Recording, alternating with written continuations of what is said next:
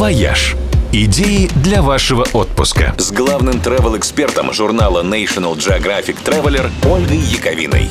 Всем привет! Не всегда у нас получается путешествовать столько, сколько хочется. Денег не хватает, времени, здоровья, ну, мало ли какие бывают обстоятельства – к счастью, сегодня можно посмотреть весь мир, даже не вставая с дивана, благодаря новым технологиям. Многие музеи специально для этого снимают и выкладывают на своих сайтах видео путешествия в формате 3D, которые дают полное ощущение присутствия. Такие вот виртуальные туры есть у всех крупных мировых музеев от Лувра до Эрмитажа.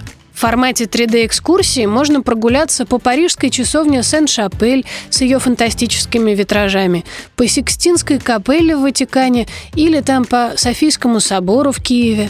Гулять по улицам интересных городов можно и при помощи фототуров Google на Google Street View.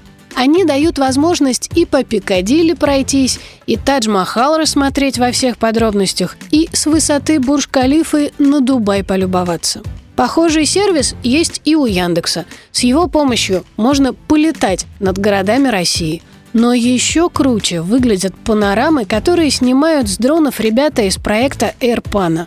Яркие и очень подробные сферические панорамы из самых интересных уголков мира дают возможность полюбоваться, например, лавовыми полями и ледниками Исландии, пролететь над Ниагарой, погулять по Иорданской Петре или слетать на Гавайи.